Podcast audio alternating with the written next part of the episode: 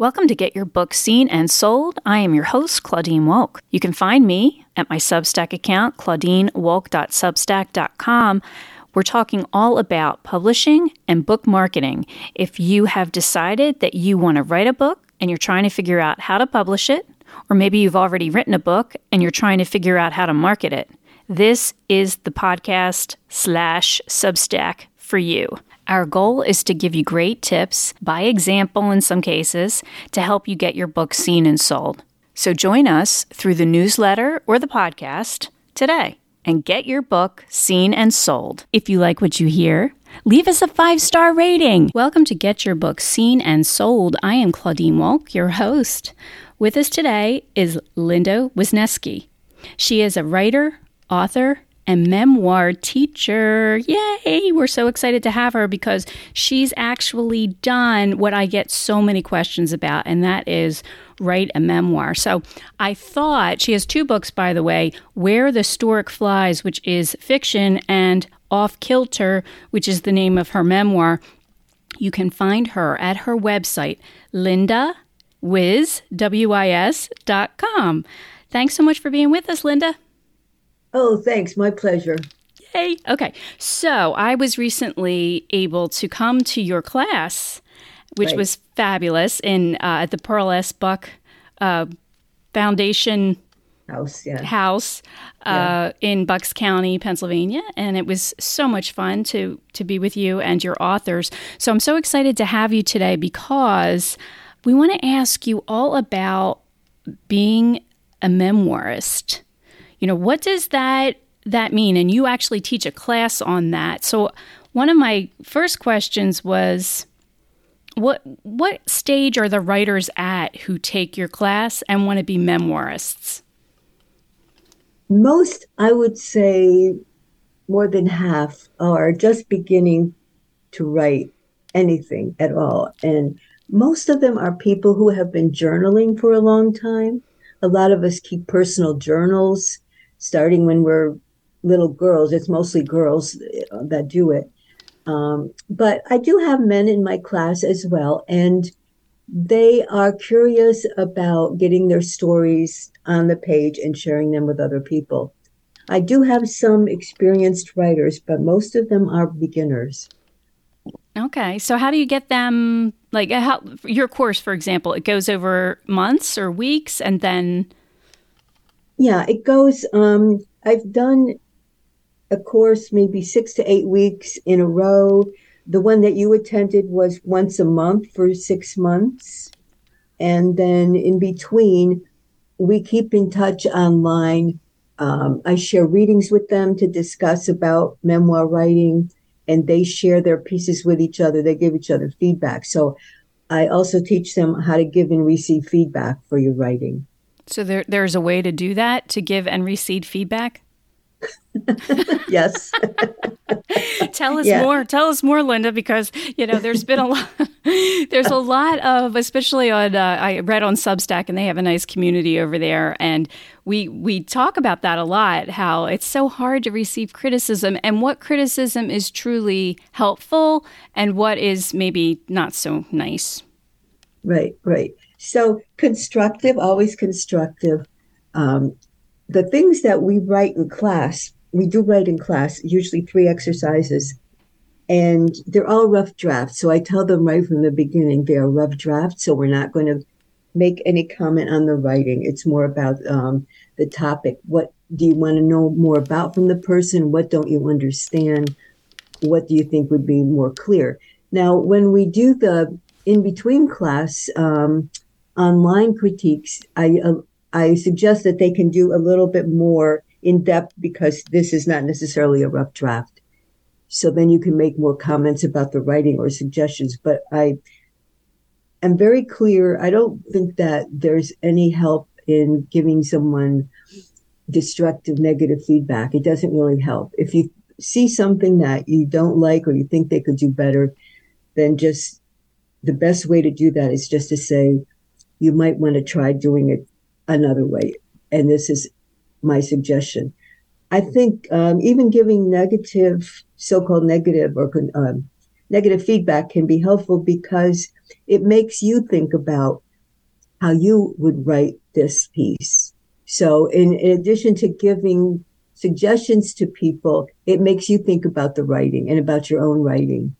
Did I answer that? you did. I'm just there's a there's a lot that you said there because I guess yeah, when you're yeah. writing when you're doing a memoir yeah. class, there's so many different ways that you can go with it. Any writing right. class, really.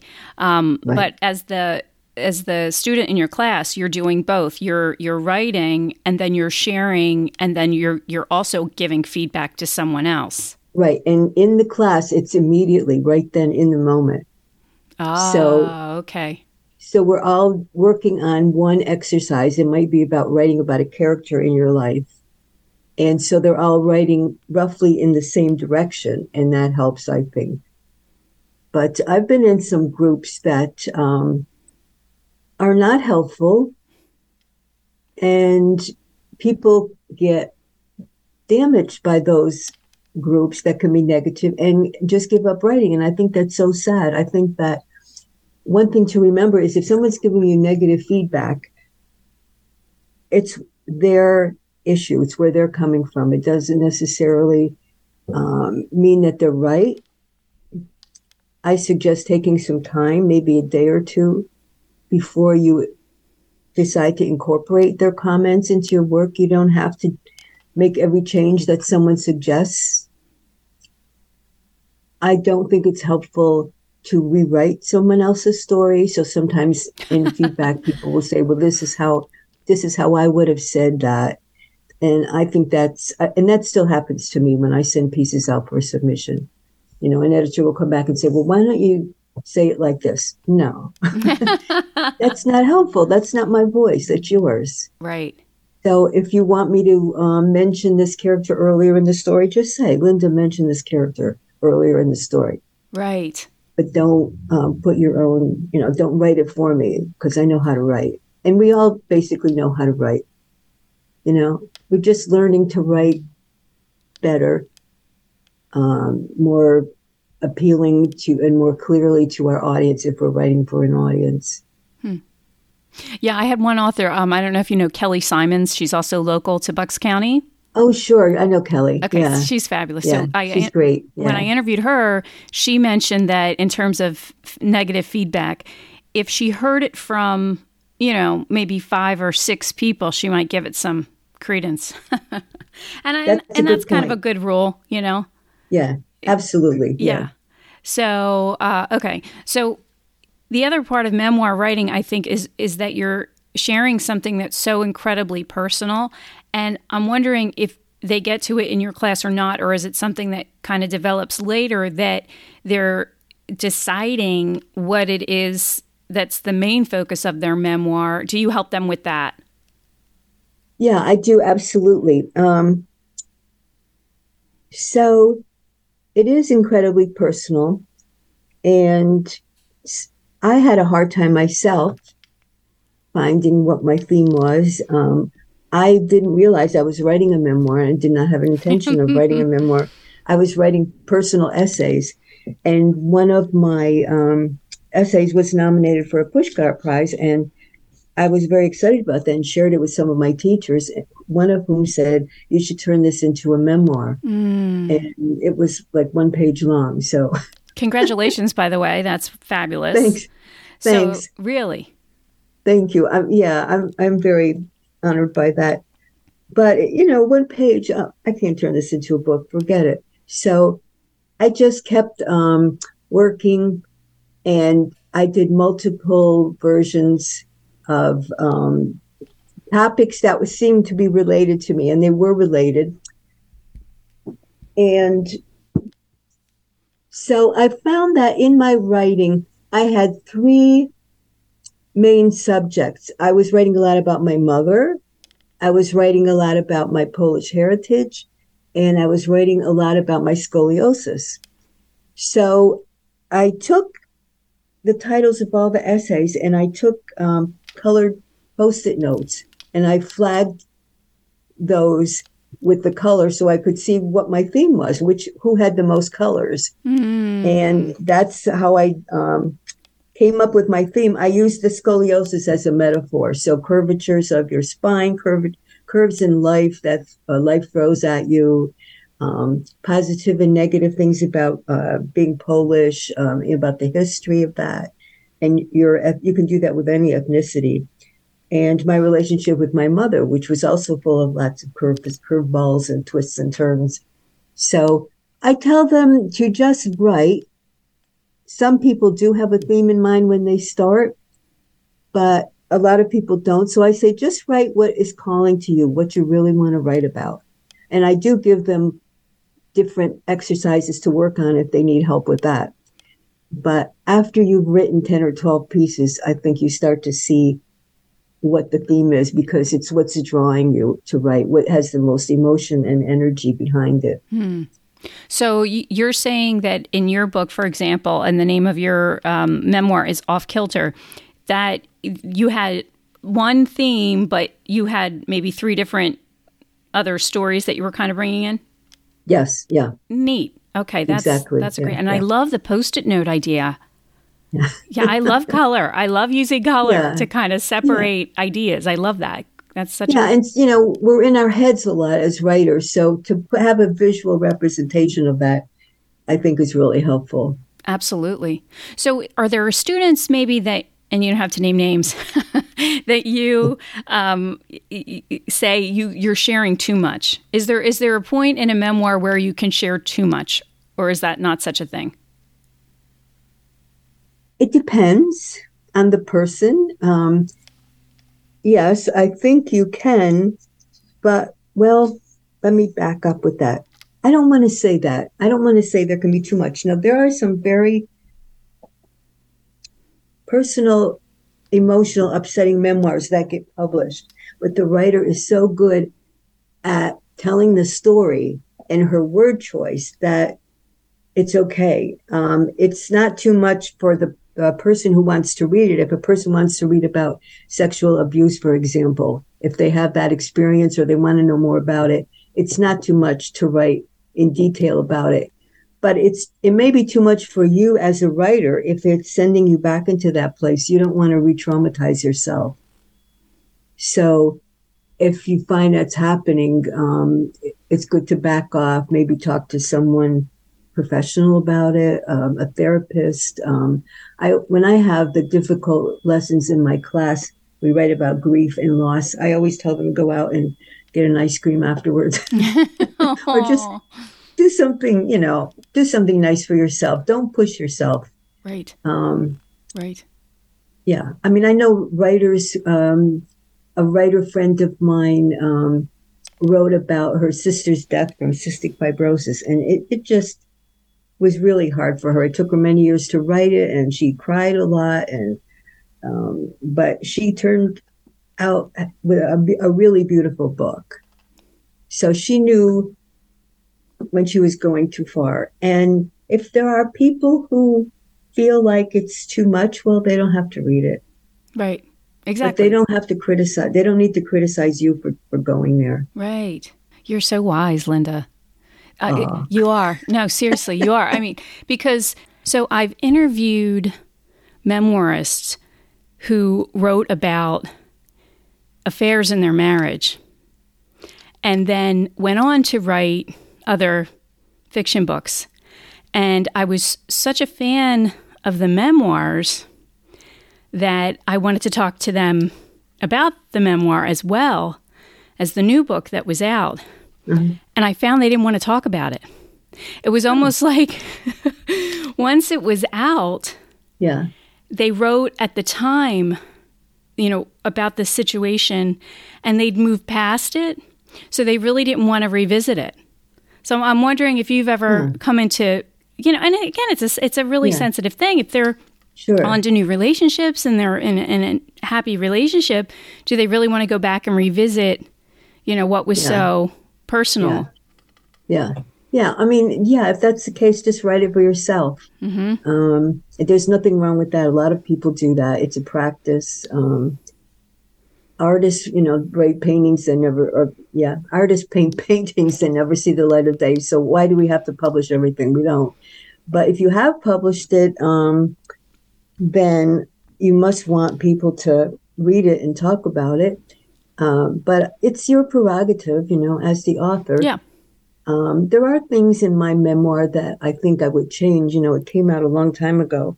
Um, and if I were to do it again, I would leave some things out. Um, I did change quite a few names, but um, people in my family know who they are. So, um, yeah, you know, there it, there was a little uh, fuss about that when it came out. Well, that was Um, actually going to be my next question. How much do you have to get your family ready for and friends for, you know, their being discussed in the book? Yeah.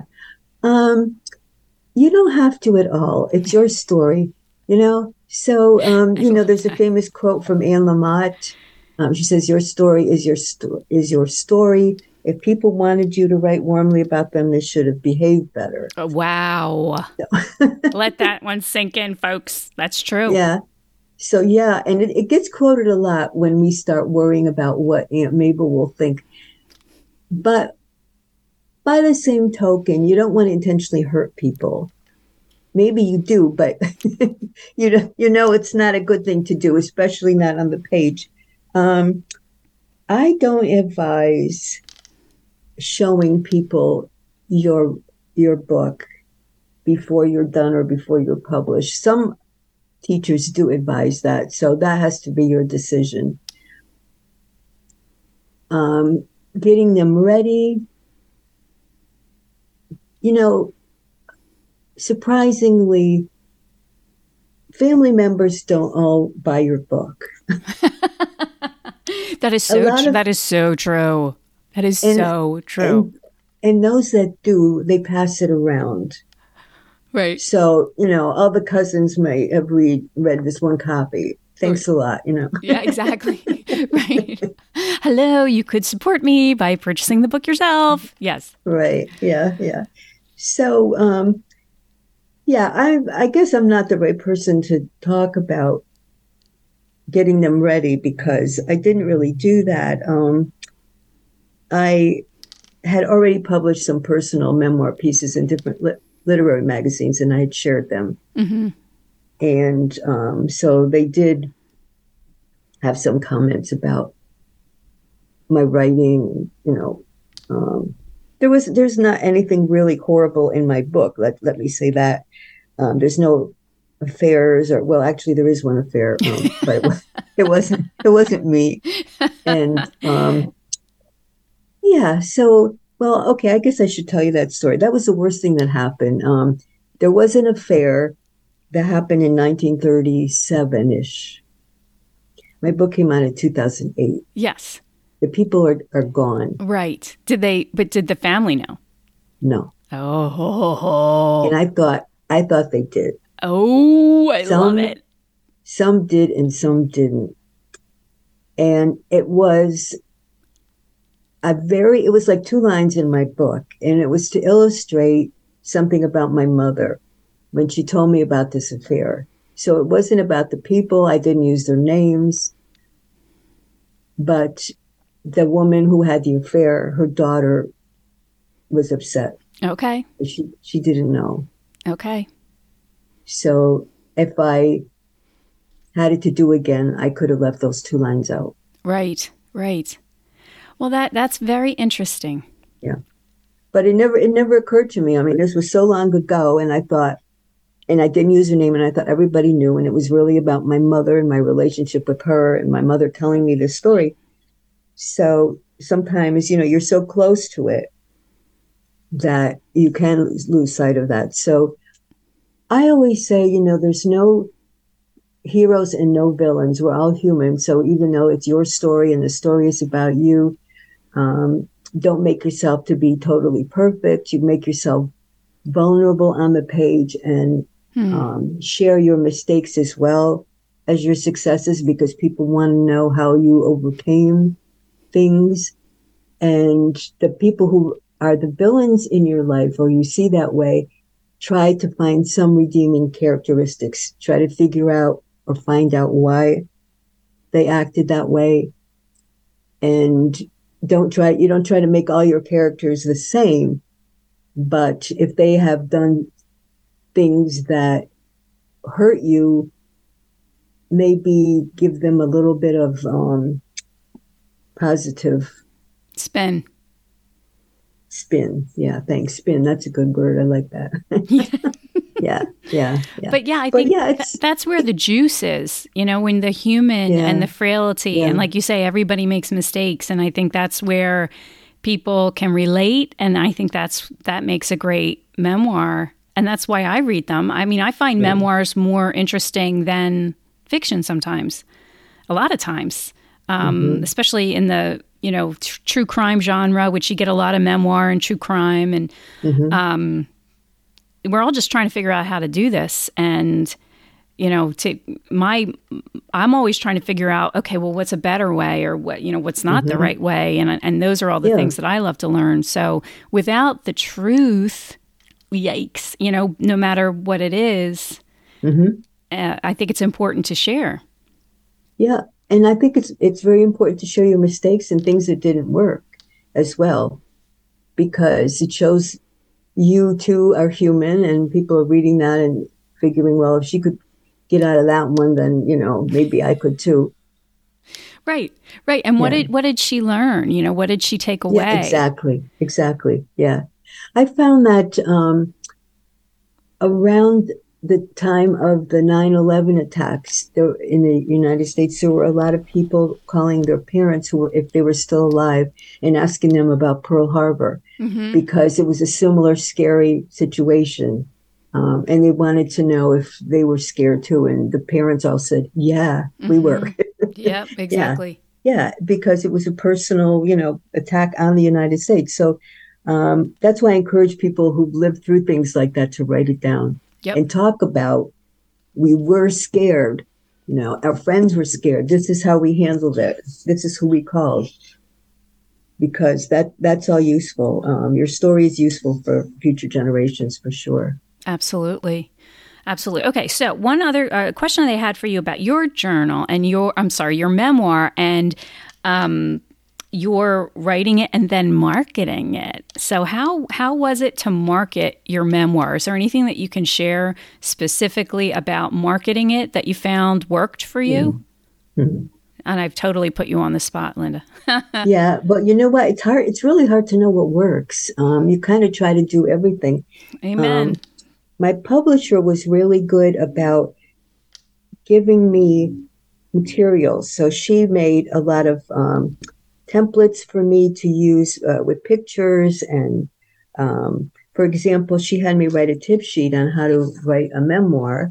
And I know you can't see this, but um, she formatted my words and it has my contact information on the bottom and then it has her contact information how to buy the book uh, phone numbers how many pages isbn number for bookstores who want to order it so I think that kind of thing is helpful. Make it as easy as possible for bookstores and libraries to order your book. Right. Um, I think that word of mouth, people say, is the best way to sell books. But what does that mean? You know, where do you go? How many talks do you give? So I teach, so people are interested in that um, and they look for my memoir. I have spoken at conferences, at writing conferences. Um, I have spoken at hospitals um, about the health benefits of writing your memoir. Um, I've done podcasts, um, book blog tours which is where you contact bloggers, um, book book bloggers. That's a whole thing. People that just write about new books, and they interview you online. Um, so that's another good one. Yep. That sounds. But yeah, I, am not sure. I don't know what really works. I think um, no one does. yeah, yeah. It's we're still hard. trying. We're always trying to figure it out. Yeah, yeah we yeah, just throw yeah. throw a bunch of things at the wall and hope they hope they stick. They stick. Yeah. Well, one thing that you said that was interesting um, was the health benefits of journaling. Yeah. Can you speak to so, that a little bit? Yeah. Yeah, um, and I I tell I share this in my classes too. Um, so back in um, the '90s when the modern memoir was getting so popular, um, a man named James Pennebaker at the University of Texas in Austin did a research study in which he asks three groups of students in three separate rooms to write. So the first group, he asked them to write about something emotionally affecting. Whether, you know, it could be something like um, your dog died when you were 10 or your girlfriend broke up with you yesterday. So it could be years ago or current. Then the second group, he asked the group, the students to write a diary, like how, you know, about your day, what are you doing? but not so emotional. Um, and then the third group, he had them just sit and, I don't know, read magazines or whatever. They were the control group. yeah. You know, like with the drug trial, they don't get the drug. So these kids just, you know, they were in a room. The placebos. The placebos. There you go. So after they did this for um, 20 minutes a day for four days in a row. And then they had the, their blood tested and they found that the students in the group that wrote about the emotionally affecting events, their um, T cells in their blood increase. These are the hmm. um, white blood cells that uh, fight off disease, immune mm-hmm. diseases. I, I, obviously, I'm not a scientist, so that sounds but, right. Um, yeah, but they um, they're good. They're fighter cells. They're good things to have, and they went way up. Um, and they stayed up for six weeks after the experiment. So then he started doing it with people um, that had arthritis and heart issues, and he found that for all his groups, the ones that wrote about emotional events had um, lower blood pressure, um, better breathing capacity, and the same thing. The results stayed elevated for six weeks. Wow. So he ended up writing a book about it. It's called Opening Up. Interesting. And yeah, so it's it's very interesting. It's about how even if you don't show that writing to another person, you don't publish it, you don't um, read it aloud, but the fact that, or even read it again, but the fact that you do it just for yourself to get that emotion out on the page has these physical health benefits. Yeah, and I think people maybe intuitively know that, but it's nice to know that there's scientific research behind it and, and more of a mm-hmm. To write yeah. things down, whether you're going to write a book or not. Absolutely. But earlier in the interview, you said that a lot of people who take your class, they start with their journals. Mm-hmm. Do they bring their journals to class or do they? They do. We don't okay. really use them. but it's a good starting point. Yeah, it is a good starting point. Yes, yeah. And I, I encourage them to keep journaling in between classes and take the exercises home and do them again with a different event or a different topic. So um, they're all starting points that I give them, but um, they can rework them in their journal for sure. Right. Yeah. Right. So your second book is a fiction book, and it's called Where the Stork Flies. Um, tell us about that and how that came to be developed and written. Okay, so here's another book that I didn't realize I was writing. um, so what happened was, I went to a family reunion in upstate New York, and one of my cousins had a family tree that she had made of the whole my father's whole side of the family that went back as far as 1778 a woman that was born in eastern europe in poland it wasn't Poland at the time, but it was um, the Austrian Empire. But anyway, she was born in 1778. And so all the women were fascinated by this woman. Her name was Regina. And we are like, I wonder what you would think of our lives today. So different from the 1770s. Wow, we have cars, we have right. TV, you know. So I just couldn't get that out of my head. So I tried to do some research and find out more about her, and I couldn't. I just got her dates and her children's names and and that. So and then I I did a little research about that area of the world in that time period, and I realized that they were peasant. They were serfs, basically. They didn't own any land, not even their house. You know, they they were all beholden to the landlord. So I decided I had a lot to say about that. And so I was going to turn it in, into fiction. And then I thought, you know, the question my cousins and I had, what would she think of our lives today? Well, in order for her to see that, she'd have to time travel. Oh. So that's that was the seed of that. Nice. And it was it was a lot of fun to write. That's awesome. So did it come to you quickly that you were able to get it all down pretty quick? Um pretty much, yeah. I got a lot down.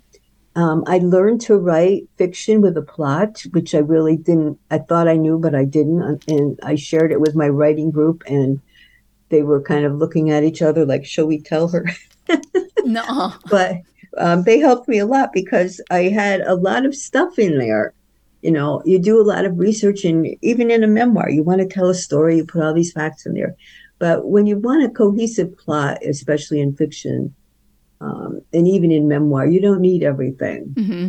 You know, so they helped me make the story flow. Mm-hmm. Mm-hmm. Yeah, we had a gal on who's a developmental editor, and she explained how they can help uh, with those yes. types of things. So it sounds like they were acting as your little developmental editors there. Um, and, and some authors, um, I just read a book by Robert Dugoni um, called The Extraordinary Life of Sam Hell. And it. it's so good. It. It's really good. And he also, in his, I'm, I'm, I'm a big acknowledgments girl. I always like to read the page, the acknowledgments page. And he, I think he had two or three developmental editors because this was kind of a new genre mm-hmm. for him, the literary fiction. Yeah. He, he, was more yeah. of a serial, you know, type mm-hmm. um, author. Anyway, so very important. So you were able yes. to complete that, and yes. and how did you find the marketing of your, your literary fiction over memoir? Was there a difference, or the publishing process, I should say? Um, the publishing process was not too different because I used two very small publishers. I did not have an agent. Um, so I went directly to two very small publishers. And so the process was very similar. It took about a year and a half for the book to come out from the time that I gave it to them. And um, I have to do still most of the marketing, even, you know, for this current book. But what the difference is between 2008 and 2021 is that there's a lot more almost entirely online um, avenues for marketing your book. So there's a lot of uh, Facebook and Instagram, and someone even made me a TikTok video with music of yeah. my book. Um, so it's again, you try to do everything that people suggest, and you see what works, and you don't really know. So um, the only difference I would say is the technology and the internet. Got it. And do, do you speak on the subject of that book or write articles? You mentioned earlier how you'll you'll write pieces and submit them to magazines yeah. as well. Were yeah. there pieces written on, on that topic as well? Yeah, yeah, I have I have done that. I'm going to be doing a uh, reading from probably from that book um, with a nice. group called the Arts and Cultural Council of Bucks County um, at the Lower Southampton Library in Feasterville next month. Nice. So with a, a group of other writers. So that's another avenue. Yeah. And I um some of the scenes in in the memoir and the novel take place in my hometown in upstate New York. So I did go up there and did a few events up there, which was fun. Absolutely. Now, how do your cousins feel about this book? Have they read it? good, good question. I don't know. I don't know. And I don't, I'm not going to ask because I don't want to hear the answer. No, I don't know. Don't count on your family. I'll, I'll say that. That's don't count right. on your family. That's right. My, That's a lot of my friends, a lot of my friends have read it. That's so funny. Oh, good, yeah. good. Well, uh, Meg Olders is another author that I um, talk a lot to, and she's been on the show. She's um, on Substack and she wrote a young young adult novel and she she's so funny. She just says like what's the use of having friends and family if they're not going to buy buy your book? Like what yeah, the heck? Yeah. Come on. Yeah. Yeah, well I think most people don't understand how um just because your book is published, it's not on the shelf and on the same level as Robert Dugoni right. or Stephen King, you know.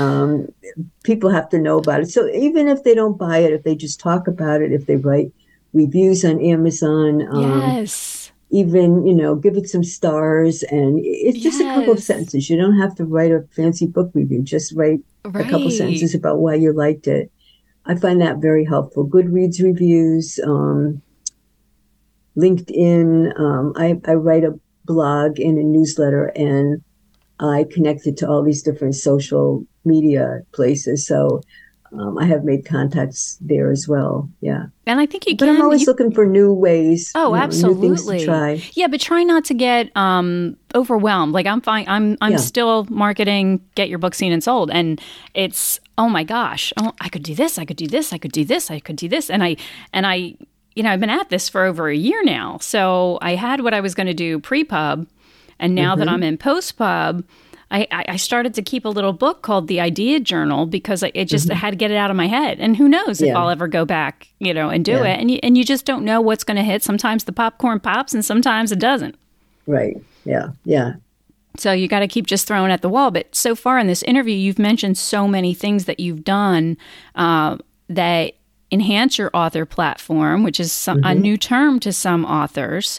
So, um, author platform is all the all the things that you bring to the table in order to promote your book uh, from a personal standpoint. So, you you've talked about writing a blog, speaking. You're you're going to different uh, libraries. You're you're also submitting articles to different uh, publications. You're also a writing teacher. So you're doing all of these things to indie indie bookstores, mm-hmm. independent bookstores um, are good to approach because they are often looking for events to bring customers into their store. Yep. So I've gone to several local bookstores and done readings, and they provide the the venue, the chairs, and the cookies, and you know all that, and that's great because you people like to meet writers yes face to face so and that can be fun for everyone the other thing i wanted to share before i forget that I found was very helpful is uh, an online Zoom. I, I think I'm pretty sure it's on Zoom. It's called the Writer's Bridge. Okay. And it's a couple of women writers um, who it's it's not just for women, but just happens to be the majority of the people who participate. And their premise is that a platform is a box that you stand on and yell at people. buy my book, buy my book. And a bridge is connecting to your readers. So being very conscious of who needs your book, who would like to read your book, and connecting with them. And they have a free, I don't want to call it a pod, maybe it's a podcast, but um, it's video and audio.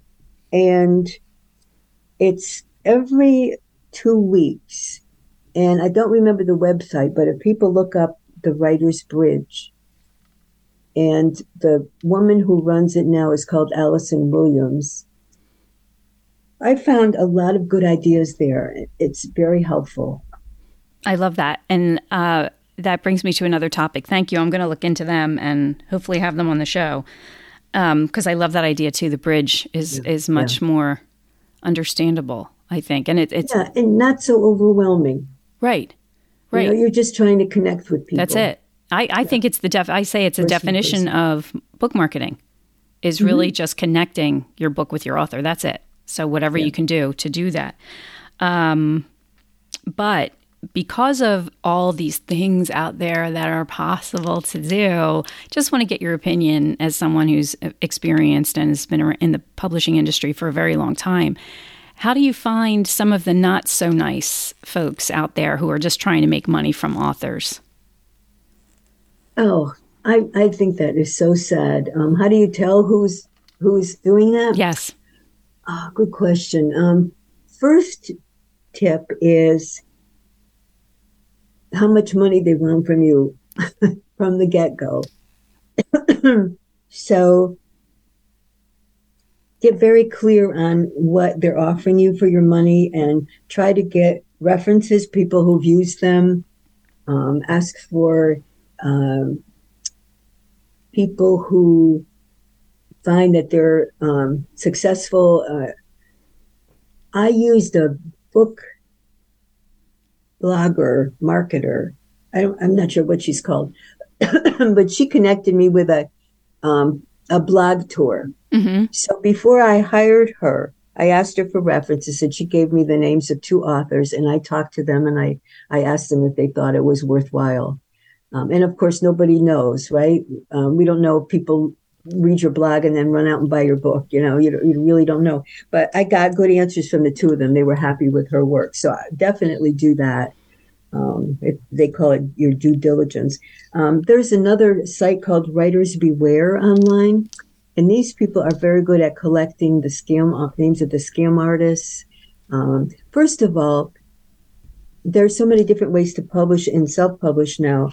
Um, so don't give money to someone who wants to be your agent who says they can help you publish your book. That that's not necessary. They make their money when they get the book published from the uh, the publication of it. So be very wary before you give money to anybody for any of these um, marketing. There's a lot of marketing gimmicks. Yes. Did you want to? Did you want to share the name of the um, blog tour person? I can't remember. Oh. well, if you think of it, we'll put it in the yeah. show notes because because authors are really they're always looking for vetted yeah. ways to promote their book that are reasonably priced. Yeah, yeah. This was like a couple of years ago, so I'll, yeah. I'll look it up for you um, if she's still in business because things change so Gosh, fast. they do. Gosh, they do. But it's you know if your heart and soul into your book and yep. your time and I just think it's so sad that people are trying to make money without really giving you the help that they promise or that you need. So just be very careful and get get references. Ask who else they've helped and check them out. Yep. I love that. I love that you start with the money that they're charging you and also just read any contract anybody hands you, regardless yes, of yeah. what you're doing. But right. uh, the money is so important. And I think if you start out maybe just thinking about, and I know it's scary, I know it's scary, but just, okay, how much money do I, whether you're with a publisher or not, as Linda said, you're going to have to market your book. So, how much money am I really willing to put into this? Mm-hmm. And so, when you think about, you know, you take somebody's idea and you say, okay, it's going to cost, let's say your whole budget's going to be, you know, $2,500 and they want 2000 well, that's all your budget. So maybe right. take another look. There's another author out there, um, Joan Price, and I've done an interview with her for um, my stories and strategies for women podcast that I'm not doing anymore, by the way. So don't go there. Stay on Get Your Book Seen and Sold podcast. Um, but I am going to bring it over there, the recording. But anyway, she wrote uh, a book, uh, Sex After 60, and it's a fabulous book. And she's written all kinds of sex books. I mean, she's she's fantastic, and and health and, and exercise and all kinds of different things. But anyway, she wrote an article for ASJA, that organization, and it was mm-hmm. how to lose twenty five hundred dollars of publicity money in one s- spot. You know, and, and it was that that was the lesson. It was you know hey, you got to, you really have to vet how you're going to spend the money up front. Yeah. Yeah. And I think yeah. that's an easy way to do it. How much is your total that you're really willing to put in? Yeah. And if you have any idea, you know, how much money is enough, I mean, it's, it's so hard to say. Everybody wants to get their message out, but to turn mm-hmm. a profit, you know, you got to take your book price, take at mm-hmm. least 50% off, you know, maybe even more if you're with a traditional publisher, and then mm-hmm. divide that into you know the number of uh, or the amount of money that you you want to put out for publicity to figure out how many books you're going to have to sell to make that up. That's a great point. Have a budget from the from the beginning. Know how much you're willing to spend before you start. Because i did i had a budget after i realized i was putting out so this much there that much there. So that's that's really important. The other thing i wanted to mention is the authors guild um, it's an organization that has um, lawyers that will read your contract for mm, free. Um, wow. So, yeah. So if you, it, it's for authors. So you, you need to have, I think, at least one book out. Mm-hmm. But um, they they have information on their website that you can look at even if you're not a member and you're just beginning. Yes. So that's a good resource as well. Yes. Okay, what two more questions for you. So the one is how much time would you say you spend on book marketing versus writing? and all the other things you're doing on your platform. Yeah. Probably in the beginning, in the be- yes, in the beginning when the fair. book first came out, of course, you really as one of my writer friends um, said, market the hell out of it. so so a lot. It's more at the, in the beginning. It's everything.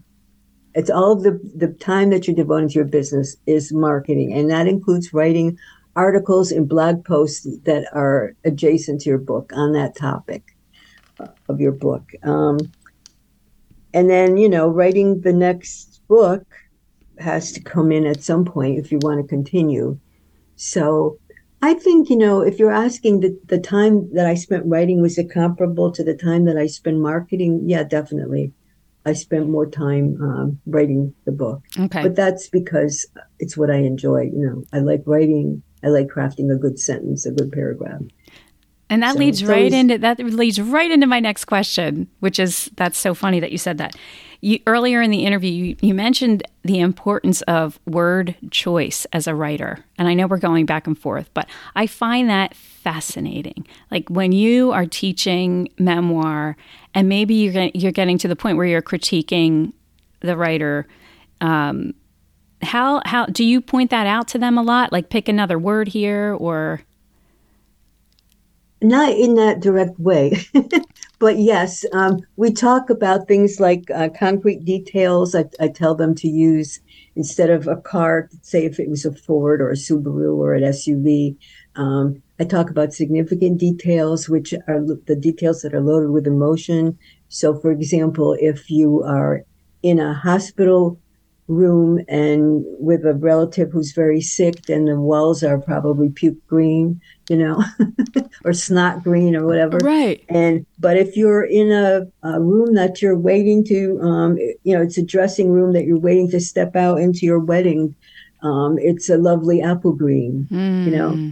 So that those are what we call significant details. So those are the choices that we make in revision. So I always say, get the story on the page first. Or Anna calls it the shitty first draft because you can't do anything with nothing, right? So get that on the page. Nobody else needs to see it. And then go over it and see if you can make these better word choices. Yes. Yeah, I think um, I love that. I just kind of I, I end up buying books just about words don't exactly know how to use them. I'm not a fiction writer for sure, but um, it's just fascinating. And I can cert- I yeah. think I'd like to say that I can recognize it, you know, in, in different books that I read. I'm like, wow, that was so great the way they used that word or that yeah. phrase and really painted a picture. That's awesome. Okay, so how yeah. can people, again, your two books are Where the Stork Flies, and that is the fiction book, and Off Kilter. They're both available for sale where, wherever you buy books. Uh, Linda is uh, can be found at her website, Linda W-I-S as in Sam dot com. I'll have that information in the show notes. And um, if they want to sign up for your class, where do they find you and how often do you run it? I think you mentioned it earlier in the interview. Yeah, the, the class is um, once or twice a year. Um, it's been twice a year now. And so I'm done for um, 2023. I don't have the dates yet for 2024, but they will be on my website. Okay, great. And that that would still probably be at the Pearl S. Buck House in and do they yes. and do they um, also show it there on their site? They do. Um, it might be we might be doing it on Zoom next year. Oh, fun! So we can get we have got people from all over the area and outside um, using the Zoom website. They can um, also find out by signing up for my newsletter which is available on my website as well. I just started on Substack, so that's going to be an adventure. oh, I love! I can't wait to bring you into Substack. So many nice people there. You're going to love it. Oh, good. You're Great. gonna you're gonna love it. Uh, but yeah, I'll I'll put that in maybe next year when you're when be right before your classes start. You'll come back on and we can chat about that again and and make sure Great. people know how to sign up. Fabulous. Terrific. Linda, thank you so much for being with us. Sure. I, I love talking to you. Me Good too. Luck. Good luck, everybody. Thank you, Linda. And you are listening to Get Your Book Seen and Sold. Thanks for listening. If you like what you hear, share the podcast episode with a fellow author or leave a review. Just scroll down to the bottom of the show details while on your app, and you'll see the review option. Thanks in advance for your support. Remember, my new book, Get Your Book Seen and Sold The Essential Book Marketing and Publishing Guide, written with co author Julie Marquette, is on sale today wherever you buy books. It's your personal guide and resource to get your book seen and sold.